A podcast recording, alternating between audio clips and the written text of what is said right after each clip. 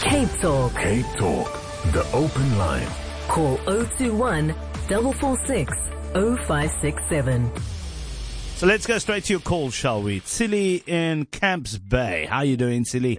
Okay, good morning. Well, we are cleaning the sewers everywhere. I know. But, uh, you know, Kieno, Yeah. the, everybody is talking about the arrested person as, as if this one particular person caused the whole hamors here. Yeah. This is not. It's because um, we're looking for to say somebody is to blame. But the issue is the following. Number one, you know the the homeless people uh, have nowhere to eat.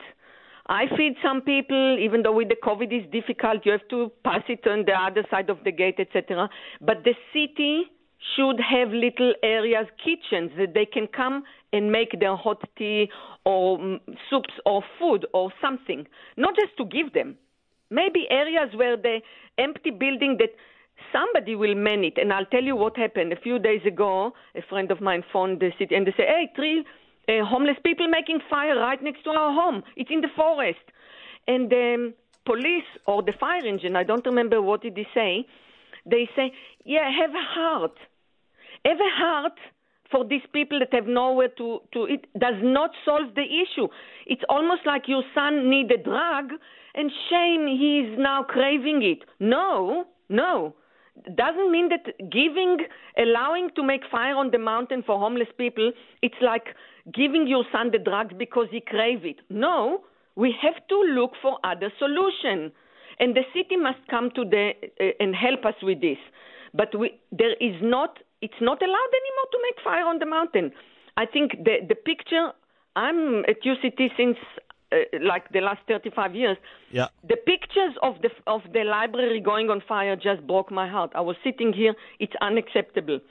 And going to UCT, and you know, we spoke yesterday with a fire expert, and he said that uh, a lot of the um, issues of the fire at UCT buildings were the um, the um, result of uh, UCT negligent, because I want to know, and as part of the community of UCT, who is the maintenance person at UCT? When is the last time the roofs were cleaned? Because That's what Dr. Klatzer was asking yesterday, yes. Exactly. Why was it not clean? Why is it not? And you know, maybe somebody got the job without a list of what a true maintenance person should do. But I do think, you see, it's silly. I mean, we can point fingers, right? And I think it's no, important. not pointing finger. It's just that we, we uh, try No, to no. be nice and everybody trained properly. No, no, but you're right. I mean, what I'm saying is, I'm not disagreeing with you. I think the, uh, Klatzer was asking for a full investigation yesterday. He also spoke about the pine trees and the fact that um, was there a proper break, etc., etc., cetera, et cetera, et cetera. He says these things all need to be looked at, and he says those pine trees are just waiting to burn. They love burning. And um, you know, he asked about cleaning of the, the roof of the library and Yes. other buildings, etc., etc., etc. So, uh, you know, I'm not going to say it was UCT's fault. I would like to get an investigation that looks into all of this, asks the key questions, and then gives us the objective fact on which we can make those comments, right? But I do think, very sad, uh, Mamokgethi Phakeng um, said that in, in her estimation, there's probably around 500 million rands damaged Yeah, there. I know. My That's heart is uh, really, really sad. And if you look at, you know, but but silly. I think I think you're on the right path. I think we need to be asking these questions. And the Um, city must come to help the homeless, and they are Yeah. not allowed to make fire on the mountain anymore. Finished. There we go. Sorry. Okay, thank you. silly, thank thank you, silly in Camps Bay. Let's go to Tutuzeli and Khayelitsha. Hi, Tutuzeli. Hi, hi, Kieno. Are you well, sir? No, I- I'm fine under the circumstances, Kieno. Talk to me. What, what, what, talk to me. What's happening? Yeah, Kieno, I, I, uh, now that there's this polaho about uh, the Matikizela falsification of the qualifications, Yes. uh, yeah, I just want to speak about my own experience there. You know, I, I I left the the the public service uh, in 2016. Okay, Yeah. and then my my qualification to my horror this year, and then I went to the private sector. Now, this uh, in the beginning of this year, Yeah. I went I, w- I went back to the public service there. To my horror, I found out in the in the in the official data in the public uh, in the uh, my, my qualification has been uh, tampered with there. Oh, how? What did they do? In in, in, in uh, where at, at the in the public sector? In the public sector, yes. What did they in- say? the- What, what did they? How did they tamper with your qualification? The, the, the, the, for instance, the, the, the major subject that, that I did at the, at the university have been changed. For instance, I, I- I've never been pump, plumbing and, and metal sheeting, but it's, a, it's the major that I got in my degree. Yes. I've never heard of, of something like that okay? Uh, uh, uh, when when I try to to do, to bring to, to, to their attention there with the affidavit there, they Yeah. say that they, they cannot change it there. Ach, I no. brought the, certifi- the certificate with the, with me there and, to show them there, and but they said that they cannot do it with, it, they cannot do, do nothing about it. No, man. No, but they should. Which department is this? It's the Western Cape Education Department, Okay, so human, uh, human resources. Okay, okay, so I mean that's something we need to take up with them. So why don't you just uh, take Tutuzeli's uh, or Tutuzeli's uh, details and uh, let's even take it up with the MEC. I think you know qualifications. You also don't want to get yourself into trouble when people say, "Ah, but according to these people, this is what you have," and now you're coming here and that's not what's on your certificate. And heaven for uh, uh, heaven. Uh, well, look, you because, Yeah. because I've been applying left, right, and center there. I- Yes. I, I, I've been I, I, I, I've been called in. Who knows that? simply because when they when they verify that they find that the Yeah. Oops, where isn't Tutuzeli? Tutuzeli's now left. I know we lost that call. Uh, but Tutuzeli must get that right before he runs for mayor eventually. That could end up uh, nasty. Uh, it is 9.15. What's in your mind? What would you like to talk about? This is today. I am Kieno Kammies and I'm with you all the way through until midday. So, yeah, just give us a call. Let's talk about it. Um, there are some things that I'm going to play um, that I'm that, that that audio that I that I normally put together. So we'll be giving some of that a spin.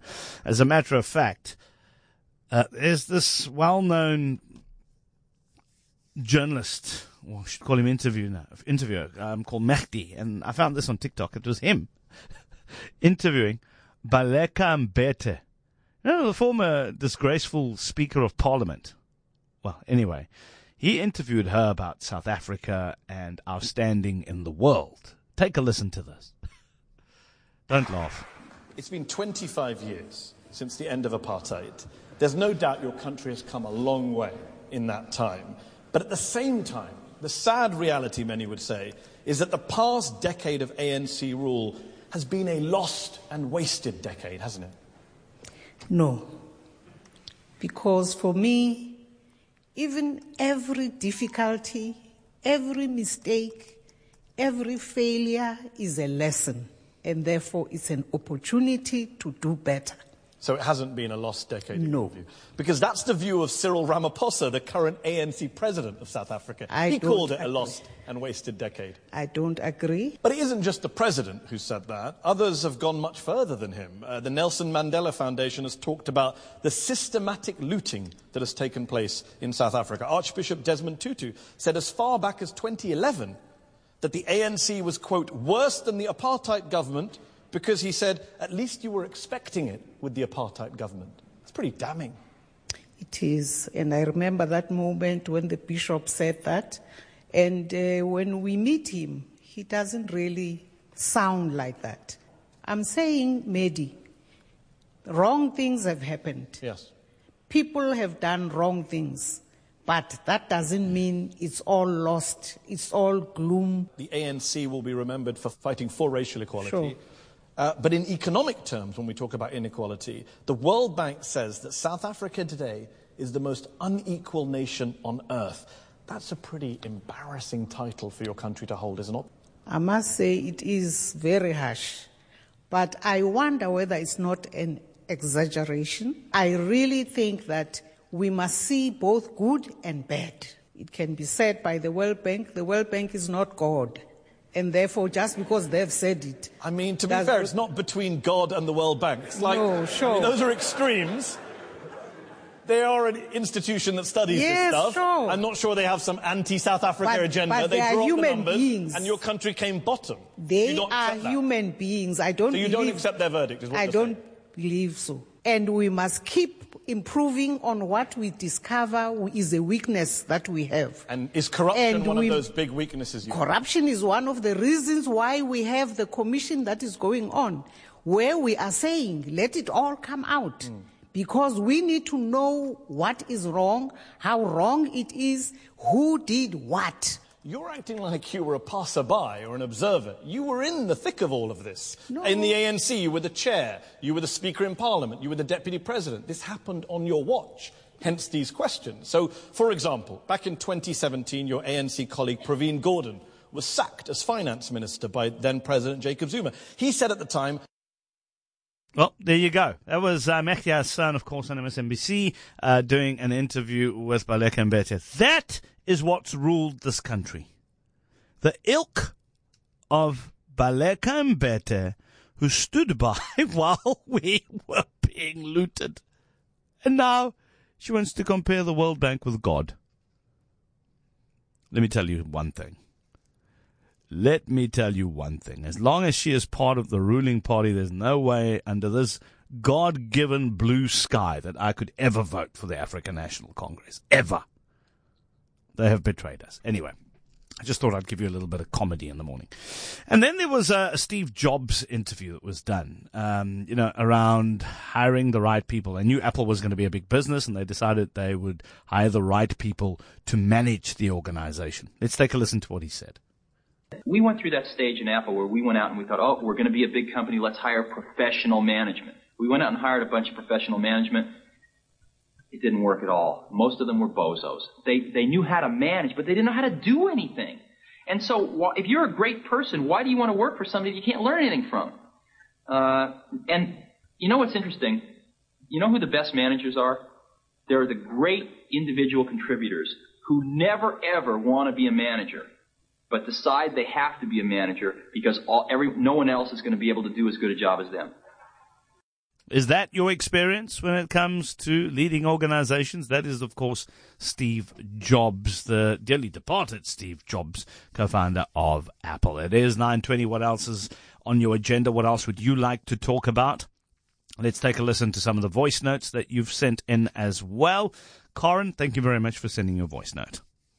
Great start to the show, Kieno. I think we need some environmental scientists on board today. Both of my older children are qualified in environmental science, and I do think that a young environmentalist who works within the industry would be a very good person to have on the show to talk about what we can do to coordinate efforts to prevent this ever happening again. Absolutely. Um, I'm, I'm, yeah, I, I'm very wary to point fingers in any direction, but there are enough questions to warrant answers through an investigation um, of this particular fire. How did, how were you affected by it, by the way?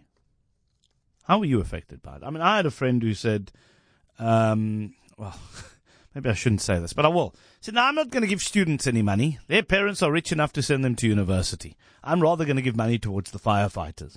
I'm like, oh, okay. I don't know what your take is on that. Um, but I reckon, you know, some, some, some of those students aren't rich. Um, some of them are there and their parents are just basically breaking their backs. And now to be on the street, a lot of them have parents that are in other countries, um, including Johannesburg. Um, and, and, you know, yeah, I think I think I disagreed. I, I, said I think we need to have compassion for these young people who have now been stuck. Uh, but yeah, it's not only about the fire; it could be about a myriad of other things that you would like to talk about. You know what to do. You pick up the phone, you dial in on 021 446 0567 and WhatsApp on 072 567 1567. Cape Talk. Cape Talk, the open line. Call 021 446 0567. We're going to wrap up this open line with your calls this morning. Um, you know, students is, and the fire is, is one thing that I've put out there. Some people going, yeah, but why must we help these students? They come from rich families. I don't think that's true. I don't think all of them do. And even if they do come from families where they have means, um, surely it is up to us to see how we can assist, whether people have money or not. Doesn't really make a difference as far as I'm concerned. But Bronwyn in Kenilworth, hi there. Hi, hello, how are you? I'm very good and yourself. Good, well, thank you. Um, that comment that you made really struck a chord with me. Um, I have a neighbor who is employed at the university as part of the um, academic bridging program. Yeah. A lot of the, the children who, who come to study at UCT come from schools that are just not academically um, up to par with, with first year university studies. And she was saying that um, they are pretty much all on financial support, they're on bursaries. Um, so their fees are covered and they get given a small amount for living expenses. And the number of them who come from situations of such poverty that the living expenses are sent back home to support the family because they're now at university and achieving, mm. and they, they, they're starving, literally yeah. trying to, to, to do a feeding program. Yeah. And then I remember watching um, the, the documentary that was made about fees fall at, at Wits University. Mm. And um, the thing that resonated with me most is that at a world class leading university, there were approximately 1,200 students standing in line every day in what amounted to a exactly. feeding scheme. Exactly. Um, and the university is part of our community. These children are going to be our future leaders. They're going to, we need to support them. We need to really come together. And it's been great to see those who have. So, yeah, thanks so much. Thank you so much for that, Bronwyn. You know, I think I think it's important for us to realize that, and we we, make these broad brush statements about, um, you know, because someone happens to go to a top tier university, they must be rich. But we don't understand the nuances involved in that, and I think it is so important uh, what you raise right here. And we should be, but but listen, even if people have money, are we going to divide our compassion based on whether you have money or not? it's just I, I, don't operate like that. I'm I'm like if you if you're in if you're in assistance, people ask me to assist with with home affairs stuff. Um, yes. just just because a person happens to be the CEO of a, a big company, and I'm thinking, oh well, you can pay your own lawyer. I'm not going to do that. I'm going to assist you because sure. you need assistance. So sharing our resources. It's the best yeah. thing we can do. And, and I'm not saying don't support the firefighters. Please do. They're incredible. Um, you know, but but don't say one is better than the other. Hmm. Um, we we do need to share our resources as best we can, whether it's cash yeah. or knowledge or time. Um, yeah. Thank mm. you. But a wonderful call, Bronwyn. Have a wonderful Thanks. day today, okay? That's Bye-bye. Bronwyn N. Kenilworth. I think a wonderful, wonderful call. We'll continue opening up the lines throughout the show. Um, you might want to comment on something that you've heard. Um, I was telling you about what a, a, friend of mine said, and I vehemently disagreed. The friend said, well, you know, students, why must I give money to students? They've got rich parents. No, they don't. Not all of them do. And even if they are from well off parents and their parents are in other parts of the world, in other countries like Johannesburg, then how in the world do we not assist? What would happen if it were your kid that were stuck somewhere and needed assistance? You'd be most grateful, no matter how much money you've got in the bank. You'd be most grateful if someone in the area gave and just lent your kid a hand. So I always internalize things and say, well, you know, someone else's kid could be my kid. And what would I want someone else to do? Just me. Maybe I'm just a softy. Maybe I'm getting older and I'm softening up and I don't care. That's who I am.